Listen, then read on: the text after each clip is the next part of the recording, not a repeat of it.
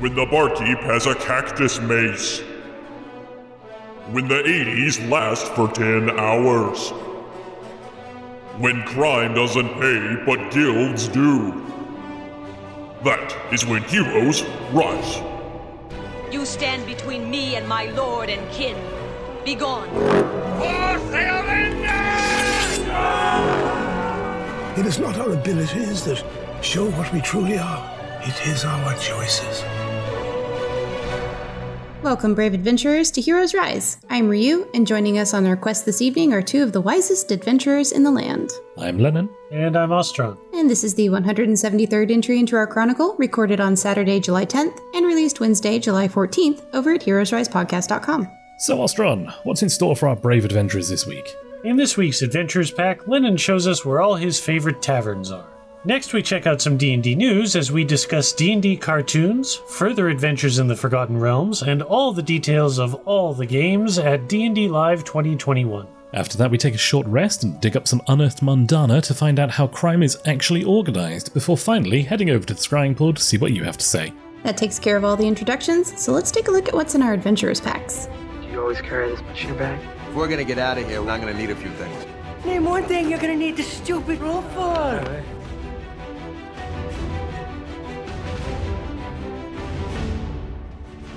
So often when you look on old world maps, you will see signs outside of the known landmasses that say, "Here be dragons." But what if you're trying to generate a world and a place to do a campaign, and you're missing some other bits and pieces, and so you're looking outside the bounds of your own imagination? Uh, well, that is where Here Be Taverns comes in handy. Uh, so Here Be Taverns dot com is a website that is set up by a group called Sword and Source. And And Sword and Source was a newish venture founded in twenty twenty after its founder, and I'm probably going to mess your name up, apologies, Adam Weiselnuk, Weiselnuk, I'm not entirely too sure how to say it. Anyway, they had a lifelong interest in tabletop games and particularly in the fantasy section, so they decided that they wanted to try to, you know, bring about a new online business that could serve the tabletop role-playing community. And one of the projects that has spun off of that is Here Be Taverns. Now, Here Be Taverns is a collection of generators, and the tagline for it is "Simple Generators for Busy Game Masters."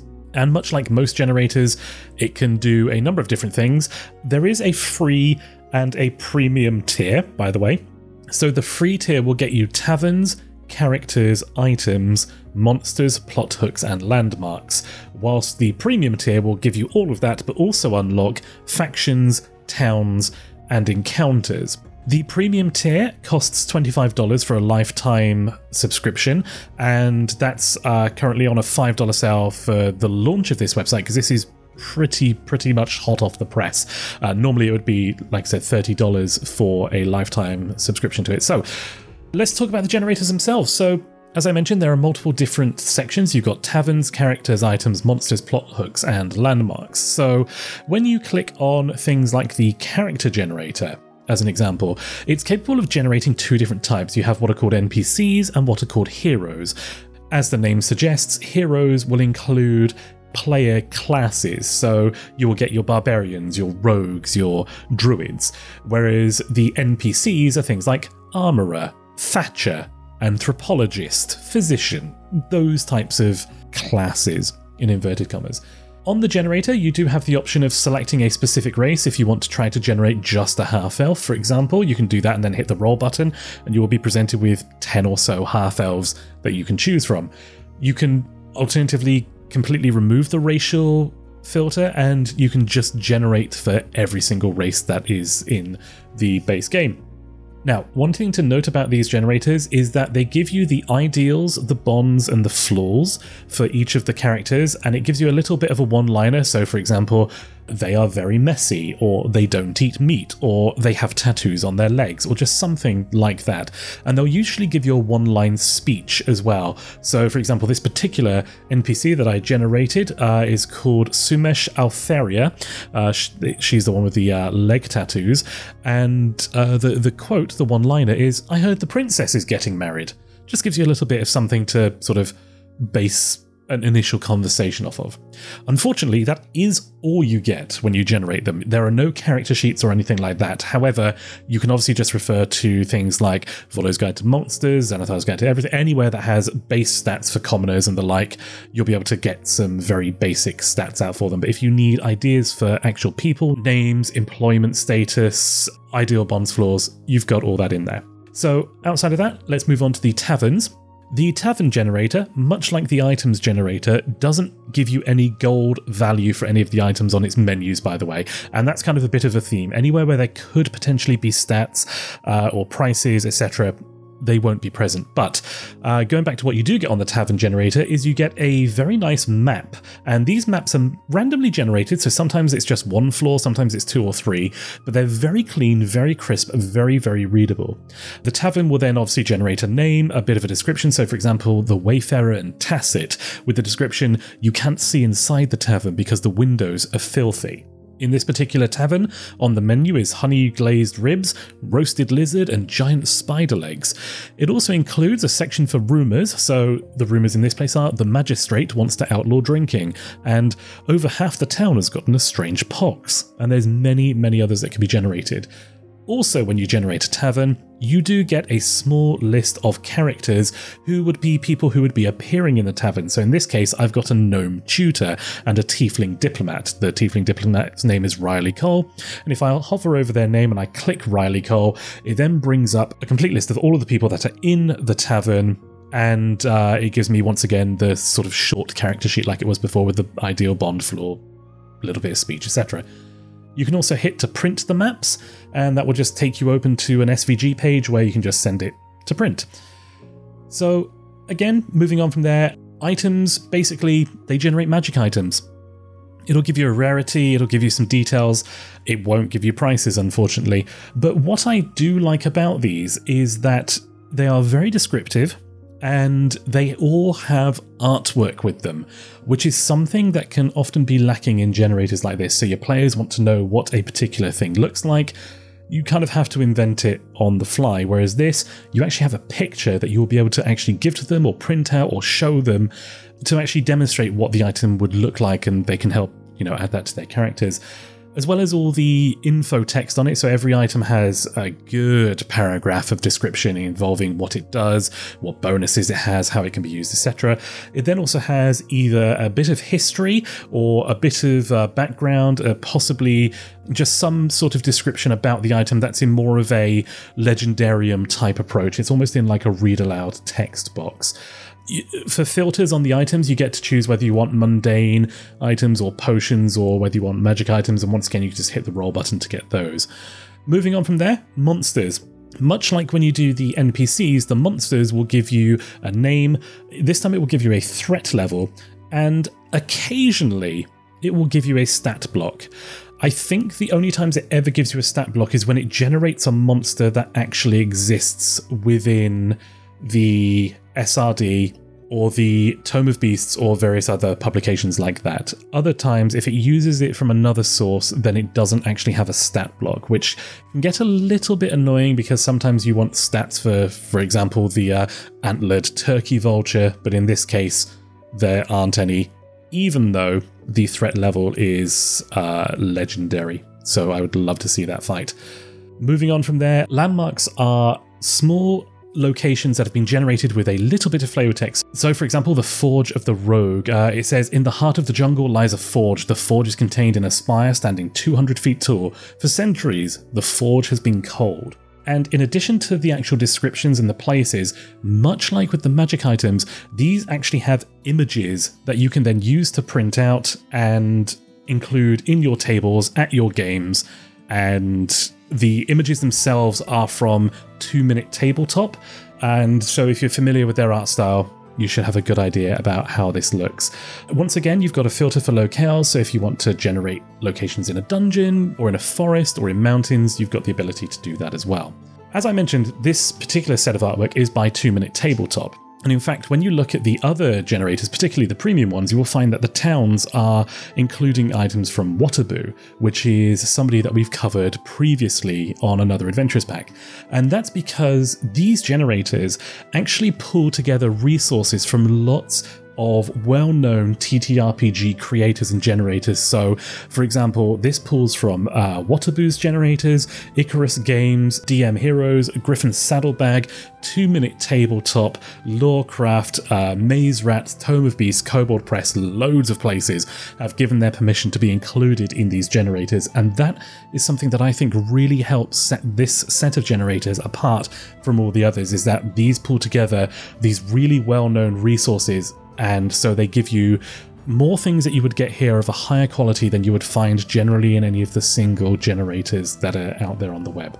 Uh, hidden on the website as well is a section for some experimental features that they've got, which includes a Markov name generator. So a Markov chain, for those who may not have heard the term, is an algorithm that you give it several pieces of information.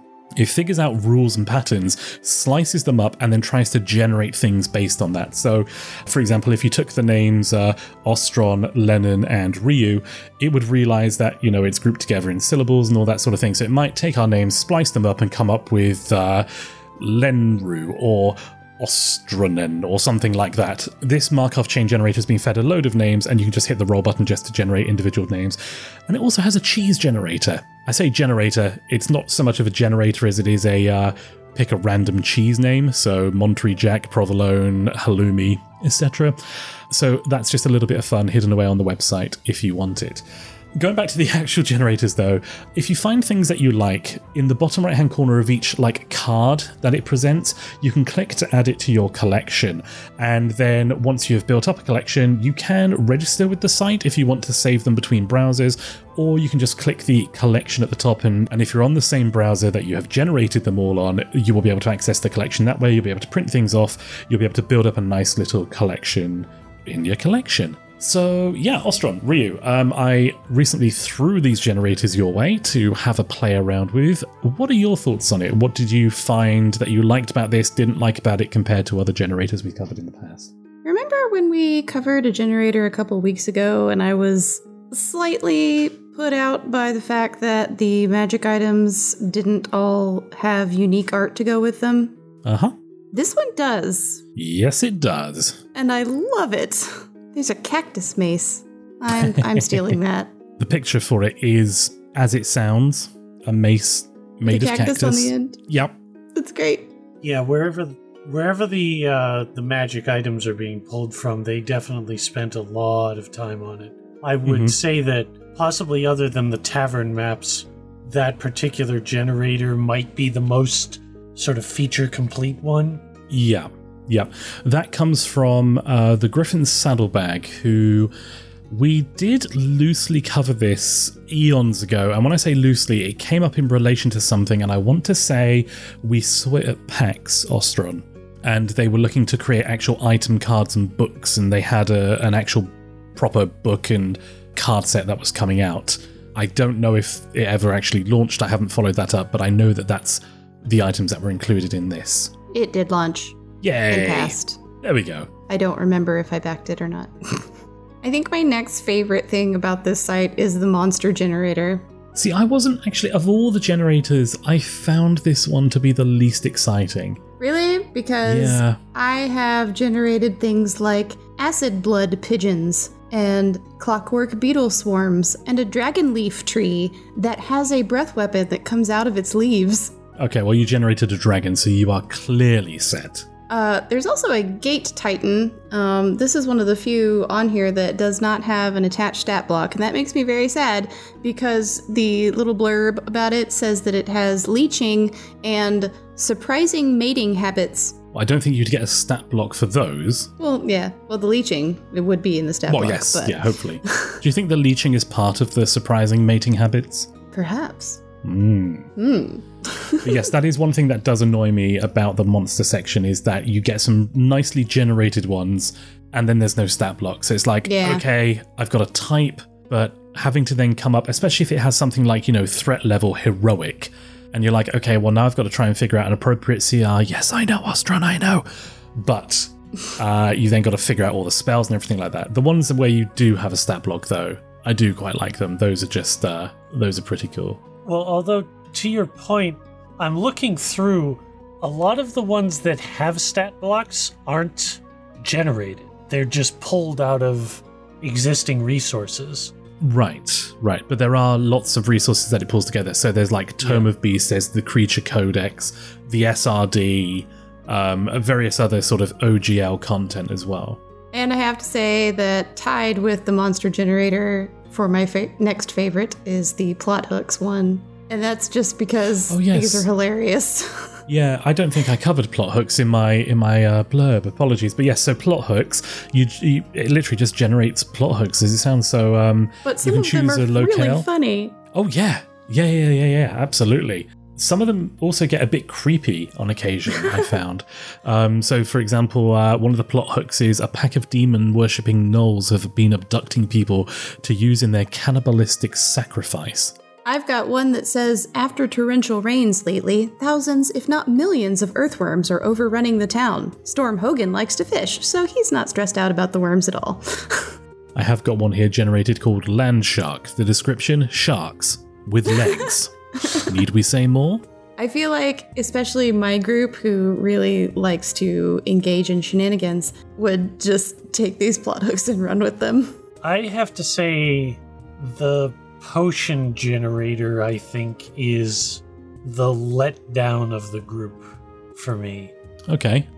Because it looks the most like a just random slipshod generator where yeah, like a somebody, Mad Lib style thing. Yeah, somebody grabbed a bunch of lists of things and the generator is just pulling at random. So the potions have no artwork, although, you know, arguably the amount of variety you get when talking about potions is somewhat limited, but very often the name of the potion has nothing to do with what it does or with its rarity. So, for example, I generated this one. It's called Tonic of Coiling. It's a rare potion, and its effect is see as far as a hawk. And I'm like, okay, well, what does that have to do with coiling exactly?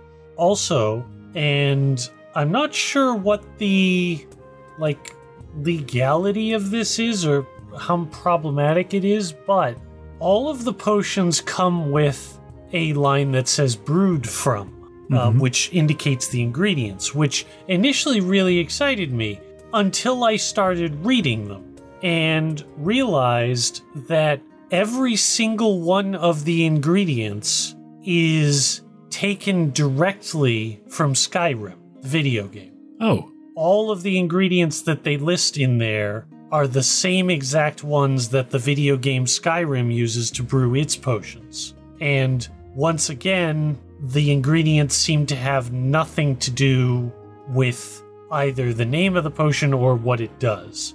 So, yeah, I have to... I mean, there are a lot of good generators on here. The magic items one is great. Even the mundane items one is pretty interesting. The rest of the generators are great. The potions one, I would say just flat out skip. Well, links to Here Be Taverns and all of its generators can be found in our show notes. But is there something that's an absolute must-have at your tables? Have you found a cool app, book, or other item you'd like to share with other adventurers and dungeon masters? If so, let us know about it on social media at Heroes Rise D and D or by emailing sendingstone at Heroes Rise Podcast dot com. But for now, let's check out some D and D news. Sire, I have news. And what sort of news do you have? It's not bad news, is it? You know I can't take bad news. Furniture all over town has been turning into monsters. This week in D and D news, as you may have heard by now, Magic the Gathering and D and D are having a bit of a crossover at the moment. Adventures in the Forgotten Realms will be launching very soon, bringing one of the worlds of D and D over to Magic the Gathering. Now, with Magic being a collectible card game, it should come as no surprise that certain cards in a given set will have alternate versions printed.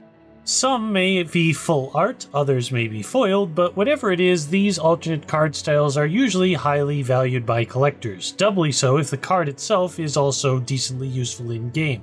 As well as releasing cards in booster sets, Wizards of the Coast also have a program called Secret Lair, a series of specially curated cards that feature some completely alternative arts.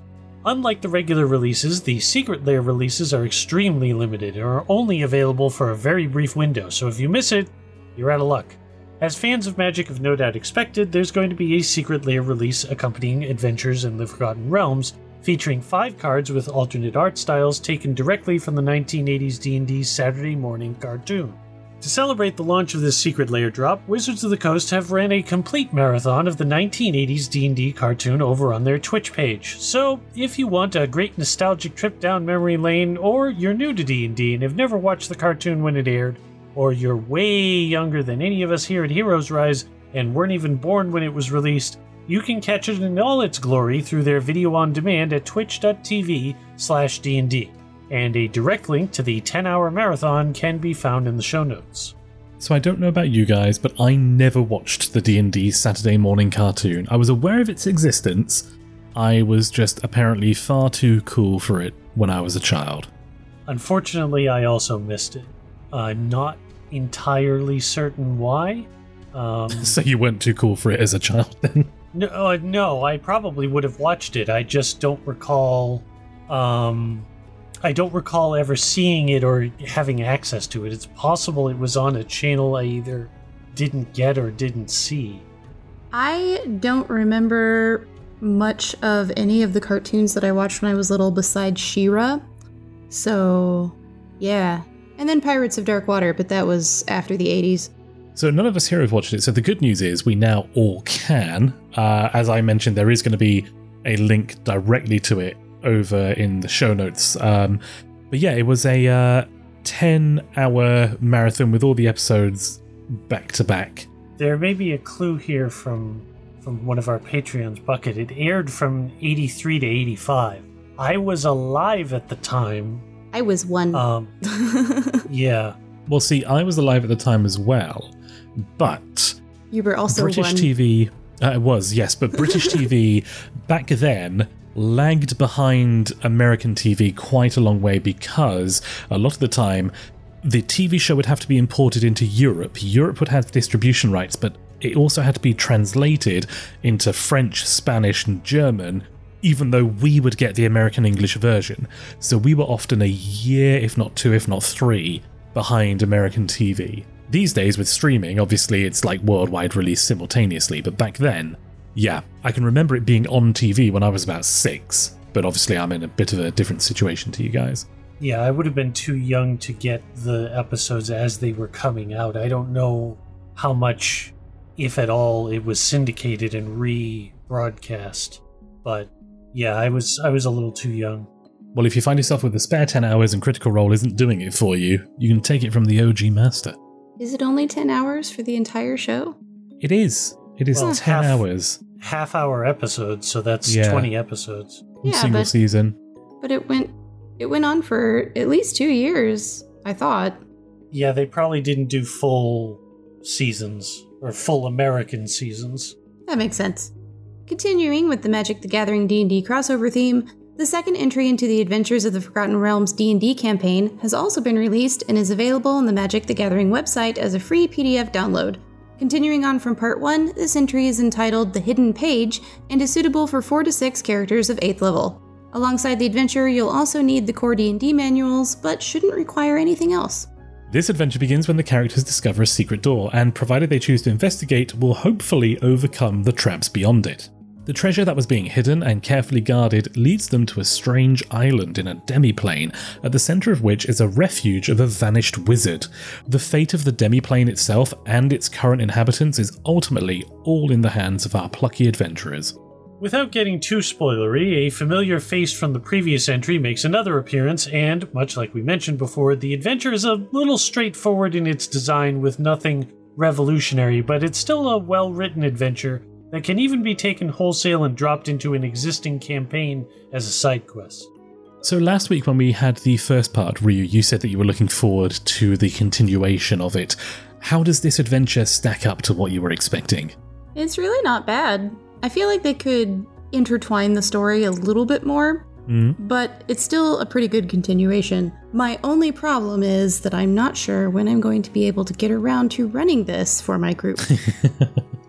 Yeah, so from what so I understand with this, given what they did in part one, what they've done in part two, and the little teaser that they've given for part three, uh, part three, which is coming up, is called A Verdant Tomb, and that'll be released in the coming weeks, so we'll report on it next week. it looks as if they're kind of actually giving a flavour of Magic the Gathering into D and D, because they're doing lots of adventures that involve short hops into different planes, which is obviously a very Magic the Gathering thing, the whole, you know, planeswalker being able to go between the different planes. So I think they're intertwining it that way, and I wouldn't be surprised if in parts three, four, and five, et cetera, that it will then loop its way back round and everything will meet up. Of course, I could just be making that up, and I could be very disappointed, but I have hope. Well, no, that would make sense, because they are definitely trying to reinforce the idea that Faerun and the Forgotten Realms are another plane in the multiverse that Magic is already connected to. Yeah.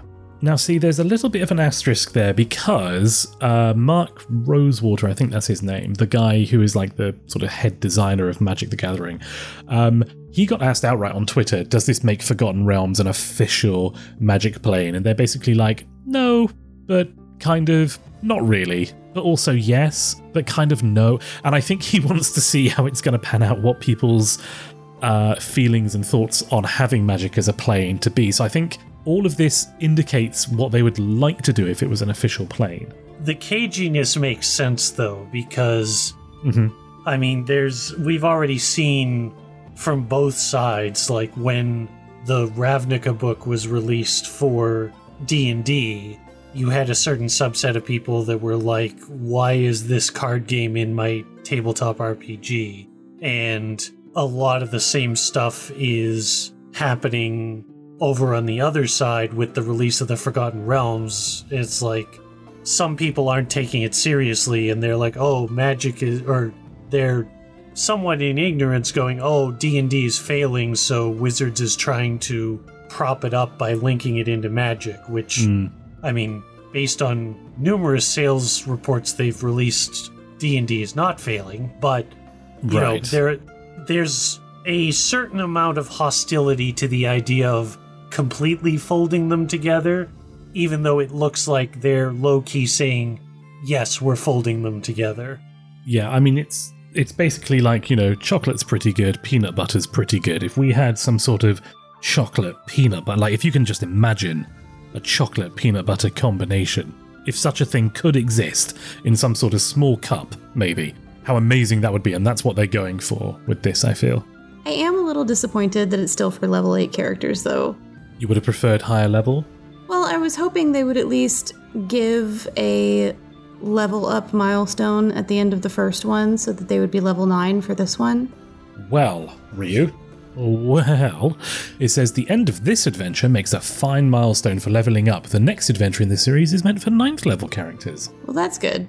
I'm so, just saying, I wish that it had, it had gone up one step instead of two steps. Or I guess yeah. a half step, really. Would be a half step, wouldn't it? Yeah, negative two, I think, is the mathematical constant there. I can just see Ostron rolling his eyes now, so I'm just going to... I mean, know. I'm kind of rolling my eyes at you too, so it's okay. That's fair. And finally, in our news roundup, we recently reported on the cast members of one of the celebrity games at this year's D and D Live event, taking place on the sixteenth and seventeenth of July, which is tomorrow and Friday if you're listening to this the day of release.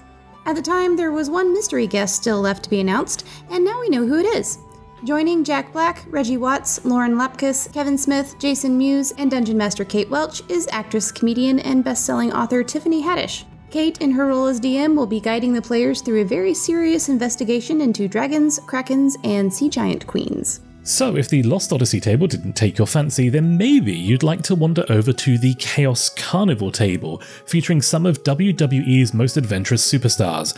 Leading the table on its quest for completion is Dungeon Master Abria Iyengar, who will help the W W E superstars Xavier Woods, Ember Moon, Mace, and Tyler Breeze navigate the Chaos Carnival.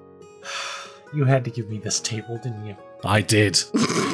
Over on the Flubby Bonks and Guzzle Shucks table, popular streamers Doctor Lupo and Negoorix will join comedian Iffy Wadiway and G four cast members Kevin Pereira, Adam Sessler, and Fiona Nova.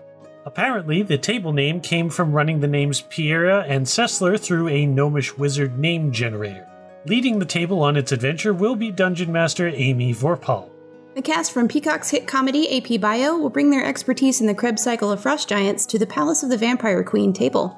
You can join Patton Oswalt, Nick Pine, Marissa Baram, Allison Snyder, and Jacob Houston as they are led by Dungeon Master B. Dave Walters. And finally, you can also join B. Dave Walters as a player alongside Xander Jeanneret, Deborah Anwar, and Seth Green as they improvise their way through a doomed campaign to hunt a massive monster with a challenge rating, quote, the size of the moon.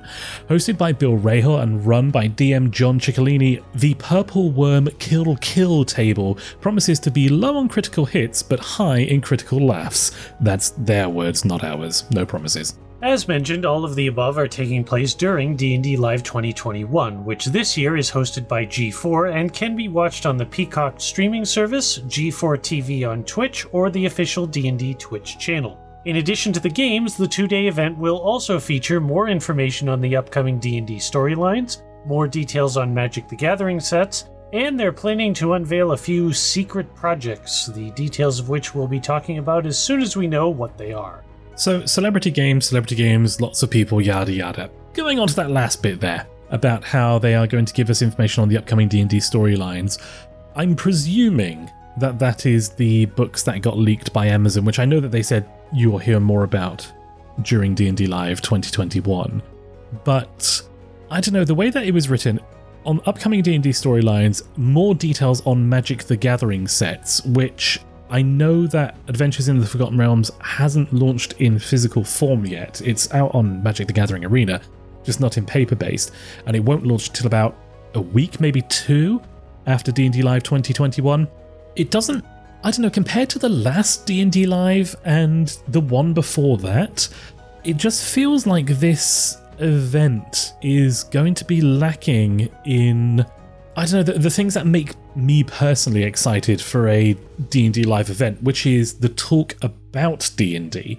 I mean, these days, actual play games are everywhere. Celebrity games are not uncommon anymore.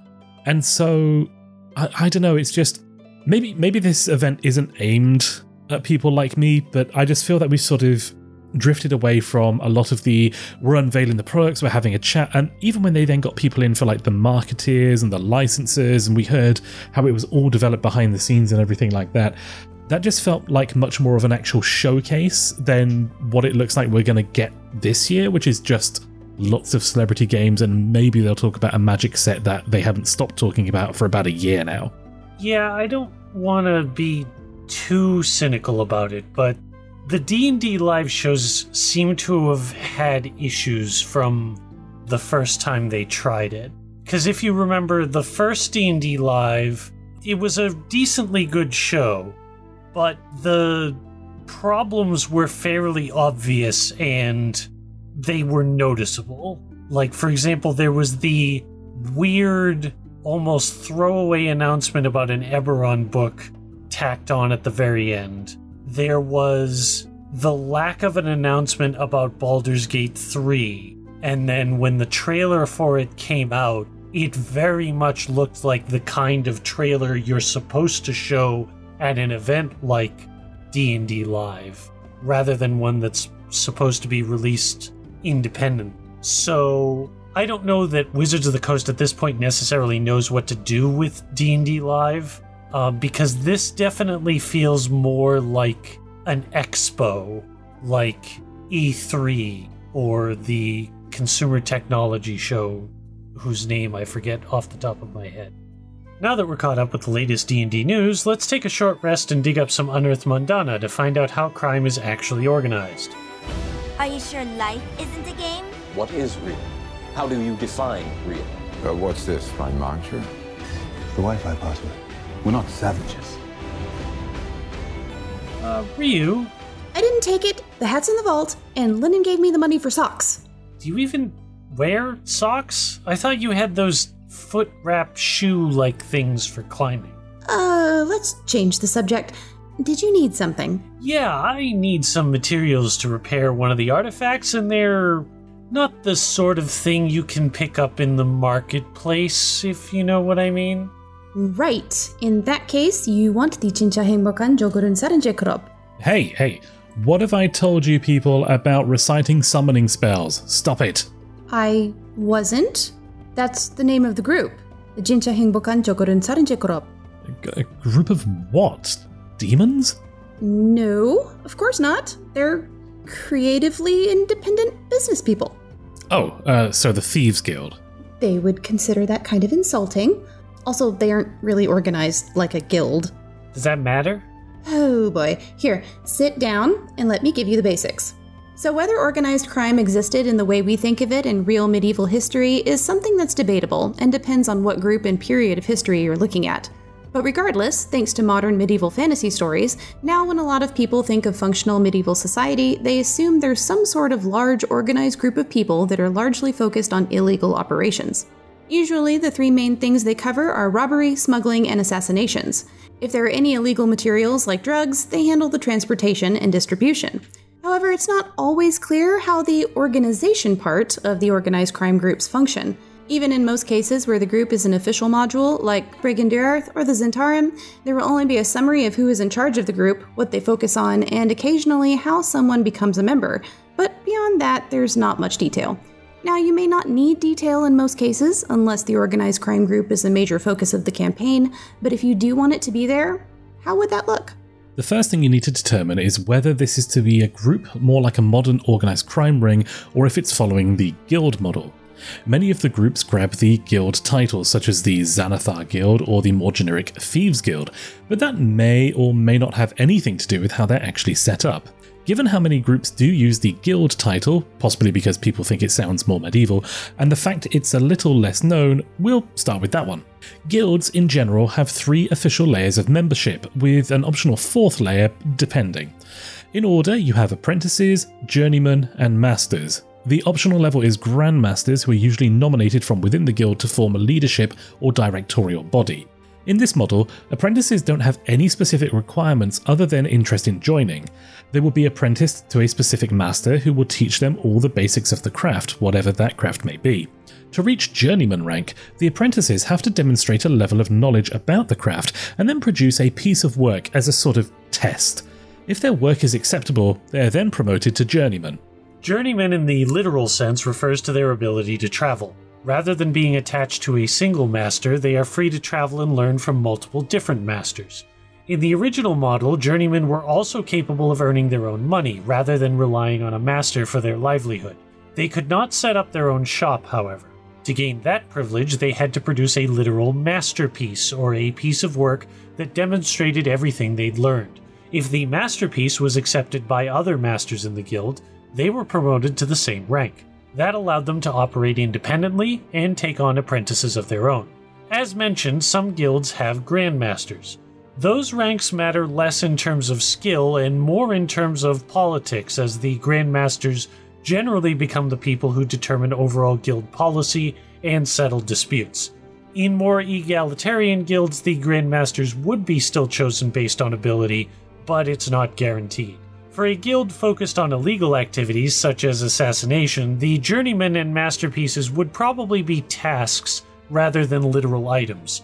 So moving from apprentice to journeyman might require someone to complete an assassination without any assistance, and going from journeyman to master may mean something higher profile, like assassinating a noble or carrying out an assassination during daylight.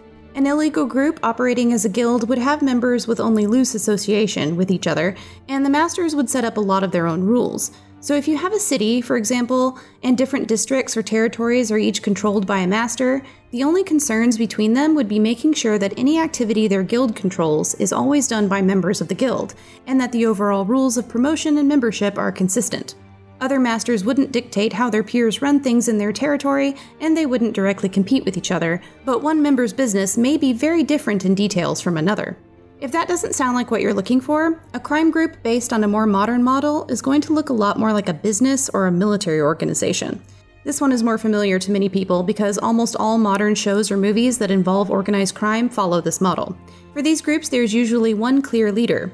How they got there and how their successor is chosen varies a lot. It could be an election, it could be passed down like a noble title, or there could be some sort of competition, up to and including fighting to the death. With the leader, there is usually a group known as the Inner Circle. This is often made up of all the people who are in the next rank down, plus one person who is a direct advisor to the leader. The number of people depends on how many different things are going on in the organization and how it's organized. Sometimes there are three people. one person in charge of all these so-called military operations, one in charge of the administrative stuff, and one in charge of training and initiation of new members, plus the advisor.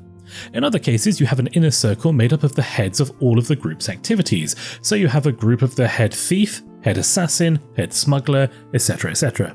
As far as that advisor goes, usually this is a person who functions as the surrogate leader if the person in charge isn't there or is busy and isn't directly tied to any specific area of operation.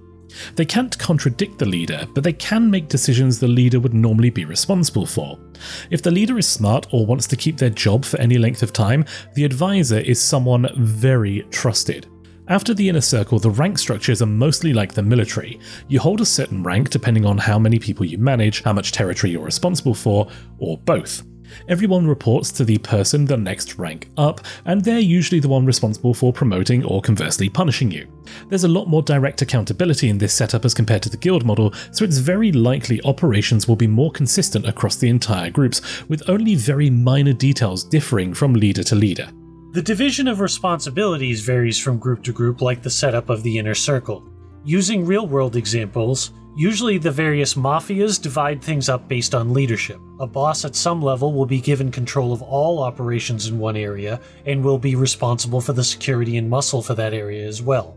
So with that model, a single person will be the go-to for any drugs, assassinations, smuggling, or anything else, but just in that area. There may also be limits on how much so-called business they're allowed to handle. If you want to smuggle one magic artifact in off a boat, you talk to the lower level boss. If you're smuggling in a crate of magic swords, that may need to be kicked up the chain.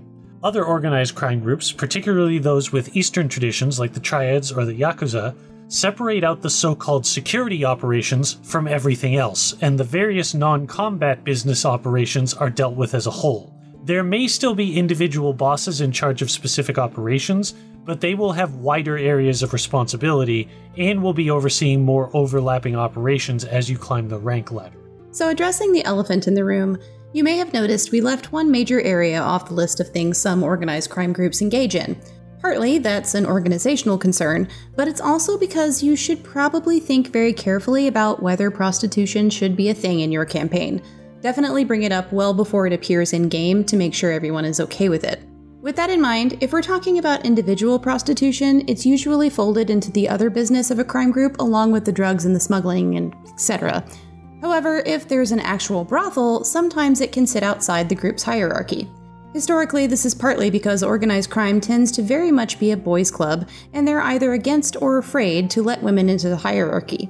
In those cases, the brothel may pay some sort of tribute to the local group, but are otherwise left alone. In other cases, the brothel is part of the organization and the person in charge of it, usually called a madam and traditionally a former prostitute who has either voluntarily or practically aged out of service, is part of the leadership at whatever level makes sense. Particularly in the case of the Eastern model of organization, you could end up with a boss in charge of all prostitution. As we said before, the need for this kind of information is situational. If you just need a non-specific crime group operating in an area so a couple of characters can make a few risky skill checks in a dark alley to secure an imported displacer beast, you probably don't need to worry about the hierarchy. On the other hand, if the city guard is looking at a dead nobleman with a dagger sticking out of his back, it might be worth figuring out a more detailed leadership structure for the characters that infiltrate and investigate.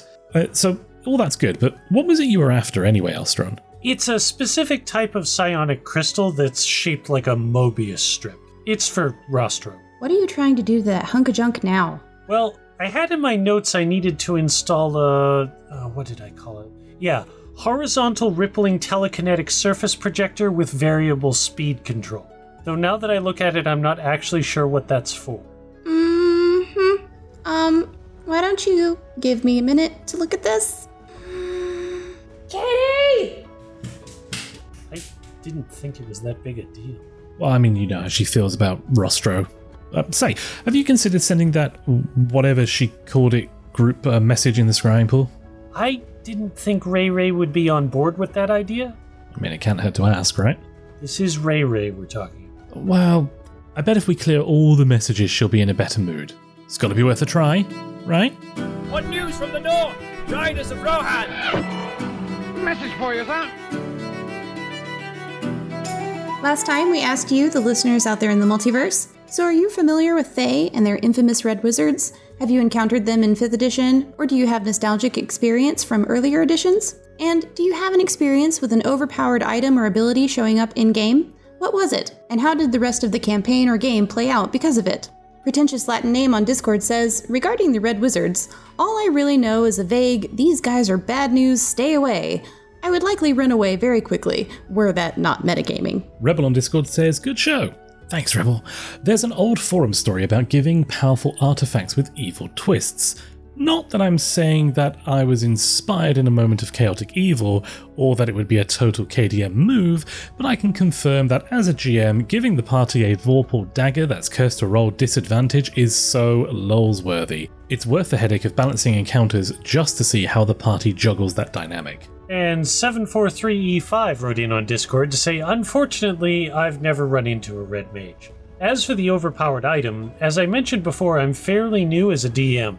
I was foolish enough to let my players get their hands on a gnomish tank. If that wasn't bad enough, it didn't take them more than five minutes to find a loophole in the way the tank operated that allowed them to cast multiple level six spells at almost no cost. Twelve draconic spirits later, they then wiped out an entire castle of undead, killed the boss lich, and decided to rob the dwarven bank, getting away with nearly eleven thousand platinum.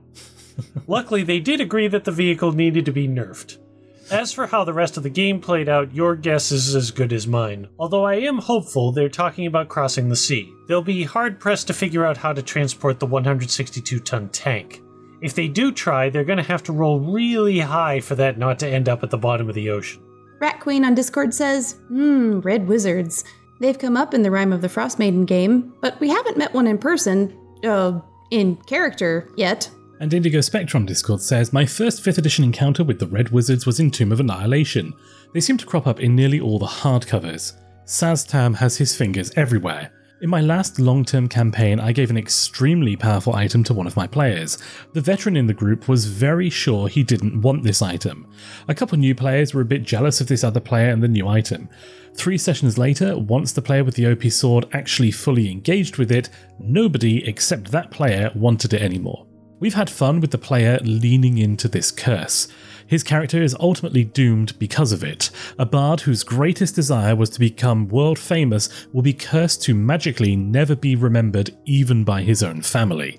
He will have accomplished great things, and nobody will ever remember he existed. But at least the players will. Wayne Frobisher wrote in on Discord to say our D M had adapted a well-known module that features a Red Wizard of Thay for his homebrew setting. The digital pack he purchased came with tokens for the virtual tabletop, and we all instantly recognized this guy for what he was. Example, P C. Wait a minute, are we in Thay? D M playing the Red Wizard. What? Where's Thay? Never heard of it.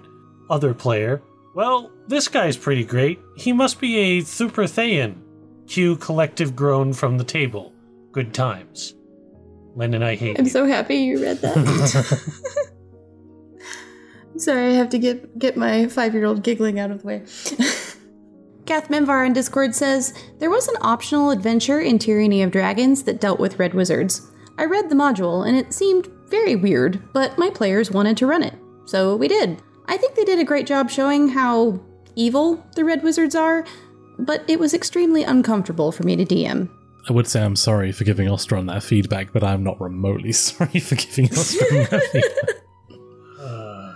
I was really hoping against hope that you would say it in a more chipper way. Of course not. Have we met? Yeah. I am disturbed, though, by the number of players that want to run into the Red Wizards of Thay.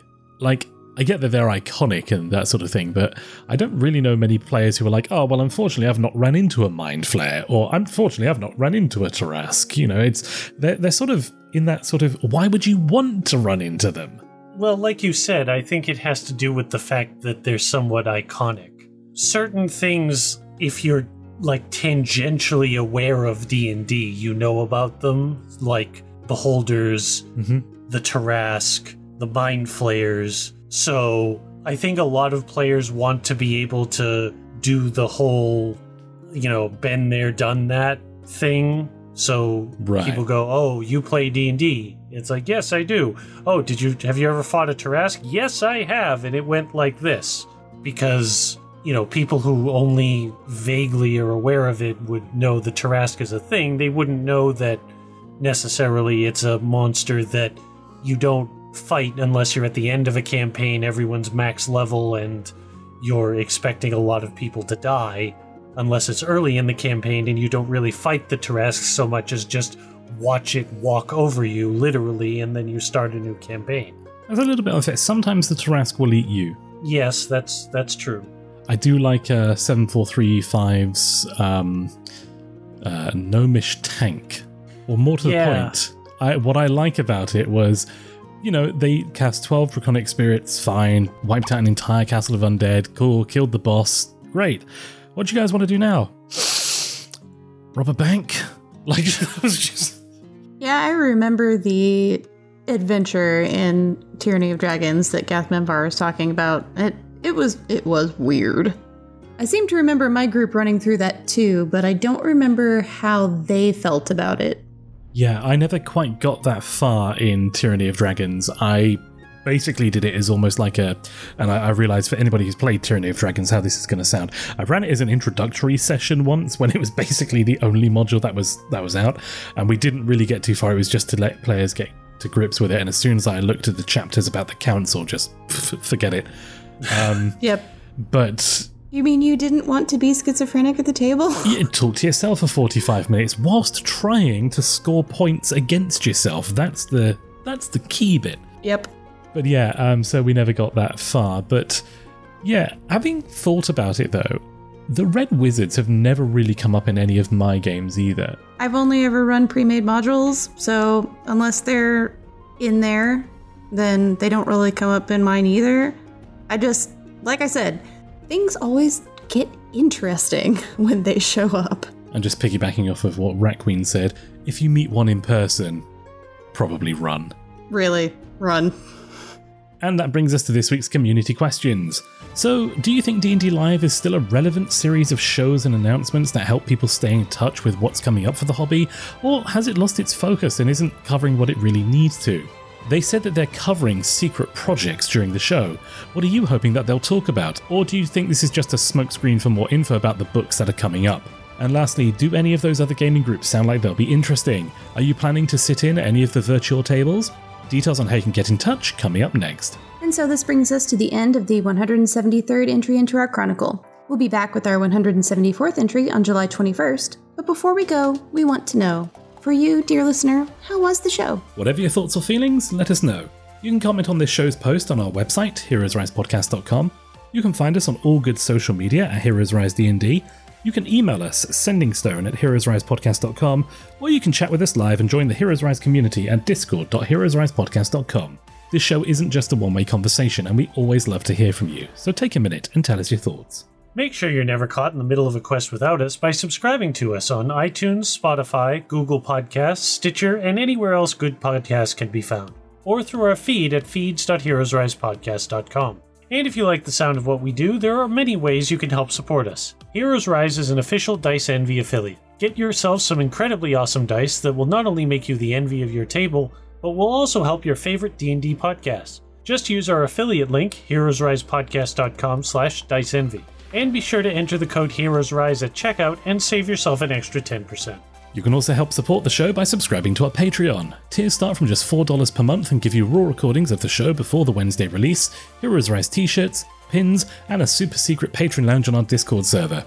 Plus, occasionally you might get dragged into a recording or two for some dissonant whispers. Lucky you!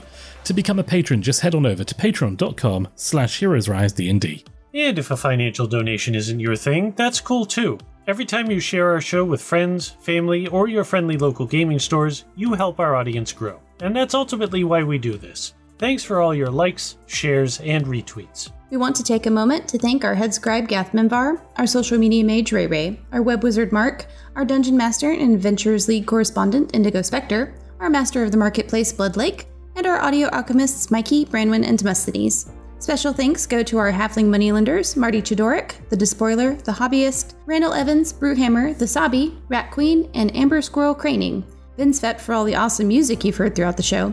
Be sure to check him out at vinsvept dot bandcamp dot com, and Lowe of Lowe's Lair, the designer of our banners and avatars. You can find him on Twitter at Lowe's underscore Lair and Facebook at facebook.com slash Lowe's Lair. But above all, we want to thank all of you for tuning in and listening to our tales this evening. And until our paths shall cross again, fare thee well, brave adventurers.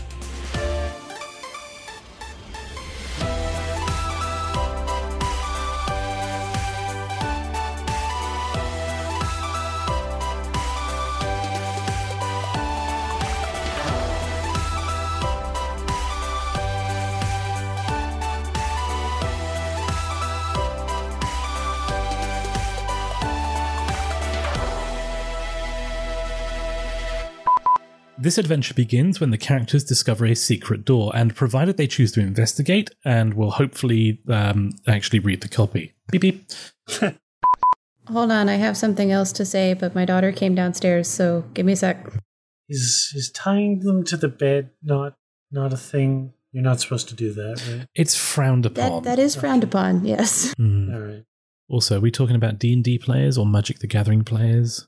I think that ventures into a different area of inquiry that I don't feel we should explore at the moment.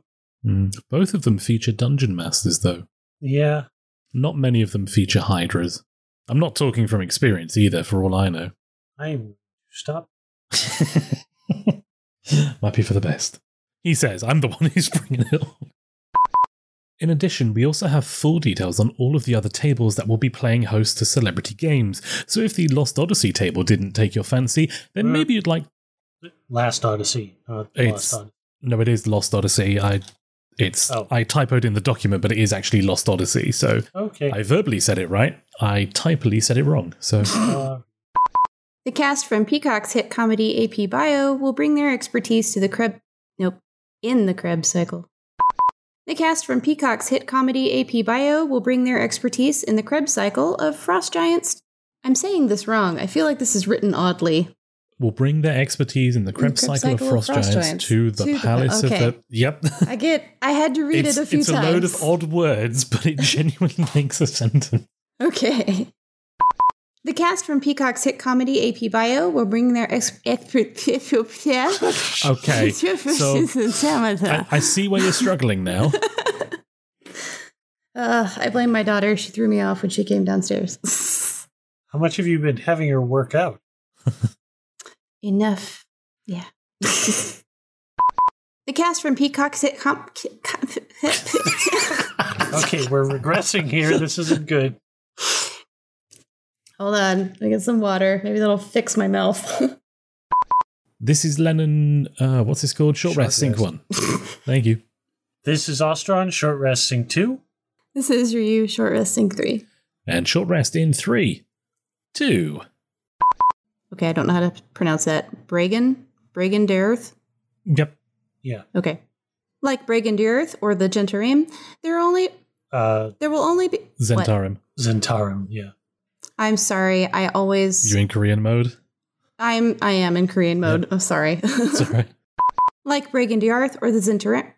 See, I still want to say Zhentarim, but yeah, Zhentarim. Yeah. Gotcha.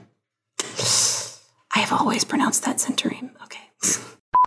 This is Lennon, Scrying Pool, Sync one. This is Ostron, Scrying Pool, Sync two. This is Ryu, Scrying Pool, Sync three. And, and three in Scrying Pool two. one... You can also help support the show by subscribing to our Patreon. Acid Blood Pigeons.